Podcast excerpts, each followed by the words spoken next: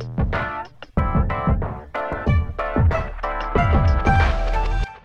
Maxim Pavla Vondráčka, u mikrofonu zase Pavel Vondráček, zvukařka Anička, oblíbená a Jiří Pantuček, mu dnešní host. Ahoj Jirko. Ahoj.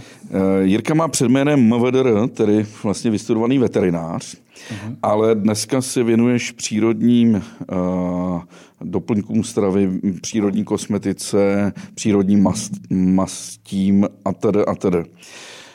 Uh, už jsem tady natočil přes 100 dílů a měl jsem tady taky několik kamarádů, uh, třeba Martina Žufánka nebo Kamila Kutinu, který jsou destilatéři. Mm-hmm. Takže já je přírodním bylinkám věřím.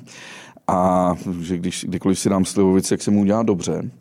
Ale vím, že když si dám vermut, což vlastně není nic jiného než alkoholový výtah z 27 různých bylinek, nebo jakýkoliv digestiv, třeba, tak se mi udělá dobře a cítím to na sobě. A pro mě je to důkaz, že bylinky fungují. Ve větším množství někdy.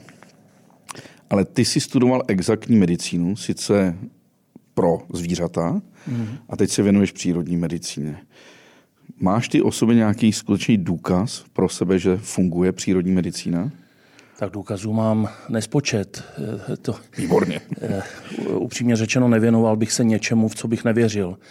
Čili, ale máš pravdu, eh, studoval jsem medicínu, byl jsem v podstatě vychováván jako student v tom, že problémy řešíme léky, antibiotiky, kortikosteroidy a tak dále a tak dále. Mm, nemám to dneska tak, že bych tomu nevěřil, a, a samozřejmě lékům nadále věřím, ale myslím si, že není dobré jimi plítvat a myslím si, že s tou bylinou léčbou mm, existuje celá řada synergií, o kterých, o kterých lékaři neví. A to si myslím, že by bylo dobrý změnit. Ty si pak založil nebo převzal si firmu TopVet. Uh-huh. Dneska na trhu vystupujete pod značkou Green Idea. Ano. Ale mě nejvíc zajímá ta tvoje minulost veterináře, protože myslím, že jsi byl odborník na velká zvířata, krávy, koně a tak dále. Já pocházím v podstatě z venkova a taky jsem si všiml mnohokrát, že když zvíře je nemocné, tak ukusuje určité druhy bylin, travin, olupuje kůru z některých stromů. To je přece obrovská inspirace. U těch zvířat vidíme, že to funguje.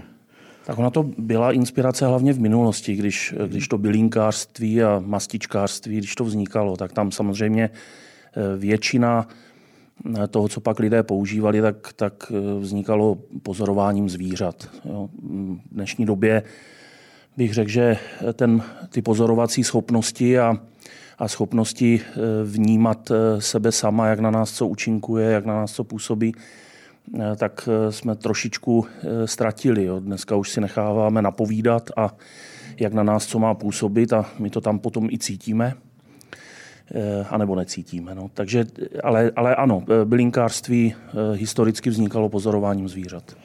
Ale všímáš si, že vždycky na venkově opravdu mezi takovou tu elitu v úvozovkách patřil samozřejmě farář a, a starosta, hostinský a taky ten bylinkář. No. Bylo, byly, to něk, byly to informace předávané z generace na generaci a to se v podstatě vytratilo.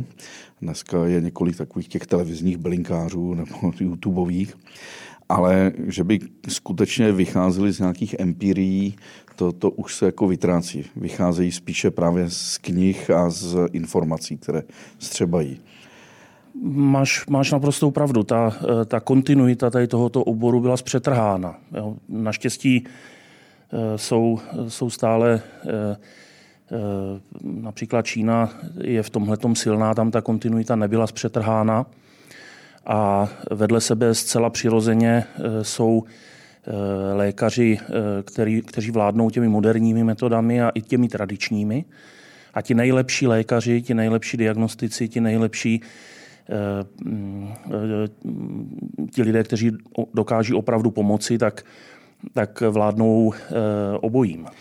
Já se ptám právě proto, protože jako podnikáš v Česku, ale zároveň, myslím, spolupracuješ se Švýcary, z Nory, z Němci, takže máš trochu ten přehled o tom evropském eh, trhu s přírodními preparáty. Jestli pořád ještě existuje jako země a její kultura, kde se tomu kde se to využívá, věří a používají mnohem více než třeba u nás.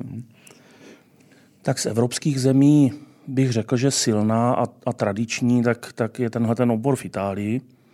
Itálie taky dneska pořád drží vlajku toho bylinkářství, aby to eh, farmaceutické firmy nezlikvidovaly.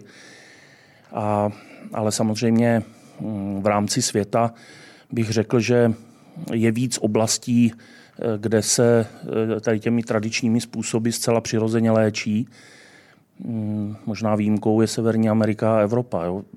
ale jinak, jinak celý svět v podstatě ty, eh, ty bylinky nepřestal používat. Jo?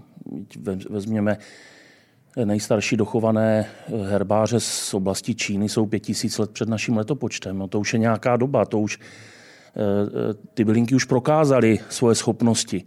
Jo, a jenom dneska prostě se už o tom nesmí mluvit. No. Mm-hmm.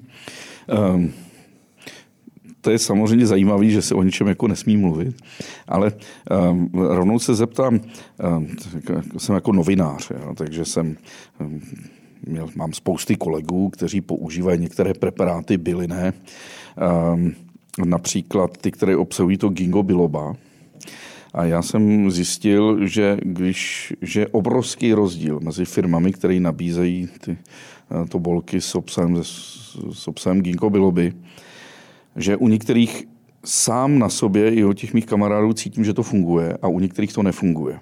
A mám pocit, že tam záleží na množství, na množství té účinné látce. To je asi logické. Ale moje otázka je, jak je možný, že můžeš mít na trhu uh, výrobky z ginkgo biloby, a v podstatě jako like nemůžeš zjistit, kolik té látky tam je, která je účinná. Že to není regulovaný. Tak jako, eh, jako čerstvý veterinář jsem začínal na chorobách přežvíkavců, jak zmínil, ale člověk není přežvíkavec. Člověk nedokáže natrávit rostlinnou buňku. Ta je tvořena, ten obal je tvořen celulózou a člověk nemá k tomu mikrofloru, která by mm-hmm. pomohla. Eh, jo, čili eh, v podstatě rostliny v té přirozené podobě, jo, nejčastěji je to náť listy, eh, tak v podstatě člověk není schopen využít. A je spousta firm, které samozřejmě eh, asi bych si troufl říct, eh, já je považuji za podvodné, které prostě namelou listí do tobolek, do tablet a, mm-hmm. a vydávají to za, za účinnou formu. Ta forma účinná není. Jo. Hm, samozřejmě může být účinná za předpokladu, Eh, že ty listy, tu nať, kořen případně eh, budeme macerovat v něčem.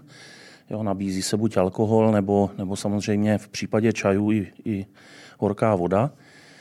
Ale eh, co se týče takových těch aplikačních forem, jako jsou tobolky, jako jsou tablety, tak tam je potřeba využít účinnou formu a tou je, tou je ideálně standardizovaný extrakt, jo, kdy v podstatě nějaký velký pěstitel eh, nějaké byliny, taky sklidí, eh, zpracuje ji samozřejmě takovým tím eh, způsobem, jak to známe, nasuší, pak extrahuje, často v lihu nebo, nebo v nějakých jiných rozpouštědlech, a pak samozřejmě vyčistí, zbaví to těch balastních látek a vytvoří extrakt z té rostliny. Ty extrakty většinou jsou označovány nějakým extrakčním poměrem, když je to 10 ku 1, 20 ku 1. V podstatě to znamená, že ke získání třeba kilogramu extraktu jsme použili 10 kilogramů hmm. listu sušeného. A Výhodou tady těch standardizovaných extraktů je, že my víme, kolik aktivní látky eh, to obsahuje, ten náš produkt. V případě, že eh, používáme takovou tu Eh, romantickou představu o bylinkaření, no to znamená macerujeme v lihu, pak prodáváme lihové extrakty, tak, eh, tak samozřejmě netušíme, jaký produkt dáváme na trh. A pak se samozřejmě může stát, že, že jsou rozdíly v účinnosti. Z hlediska toho jinanu eh, by to ani jako nastávat podle mě nemělo, protože tam je, tam je dokone, dokonce zákonem daný limit, mm. jo, že se dá použít maximální množství 60 mg, což je té aktivní látky.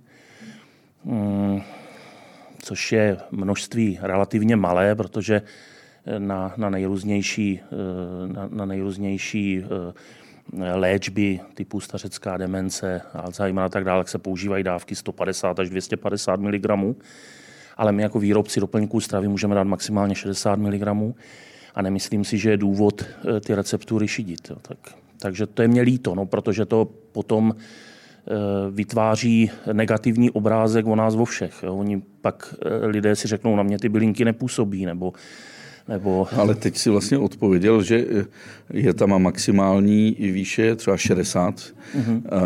ale začíná to fungovat skutečně u nějakých 150. To jsou léčebné dávky, to neznamená, je. že to při 60 nefunguje, ale ono to samozřejmě funguje e, při jakémkoliv množství. Jo. Těch 60 mg už je dávka, kterou jsme schopni vnímat, jo, že to, to na sobě cítíme. Ale samozřejmě pak je terapeutická dávka. On samozřejmě jinan je jedna z bylin, eh, které je možné relativně snadno předávkovat. Jo, čili je asi správně, že, že ten limit byl nastaven, protože lidé k doplňkům stravy často přistupují jako k něčemu, co je neškodné, co je, co je v podstatě, ale, ale eh, byliny eh, můžou být velkým pomocníkem, ale taky můžou být naopak způsobovat velké problémy. Co by se stalo, kdybych se předával ginkgo bilobou? Tak v první fázi by se stalo to, že by se ti začaly na těle eh, objevovat taková drobná, říká se tomu petechiální krváceninky, takový mm-hmm. jako tečky. Ono to totiž eh, nějakým způsobem narušuje eh, propustnost cévní stěny. Jo. Čili v momentě, kdyby opravdu tu dávku si dal vysokou, ale to odhadoval bych, že by to bylo při delším používání třeba 10 těch dávek doporučených, tak, tak tam by se tohle to začalo objevovat. Jo? Drobné krváceníky po těle. Jo, ale není to nic jako zásadního. Jako. Tak samozřejmě, pokud bys byl člověk, který třeba e, souběžně užívá nějaké léky na ředění krve a podobně, tak by to jako problém e, způsobit mohlo, ale nemyslím si, že problém, který by tě ohrozil na životě. A tvoje firma Green Aida vyrábí taky nějaká nootropika? Máme, máme v naší nabídce. Kolik vy, vy máte výrobku? Asi 900. Takže tam bychom něco našli?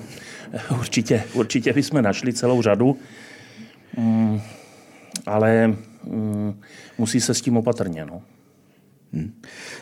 Je něco ještě takového na nakopnutí mozku a na tu psychickou aktivitu, jako je ginkgo biloba?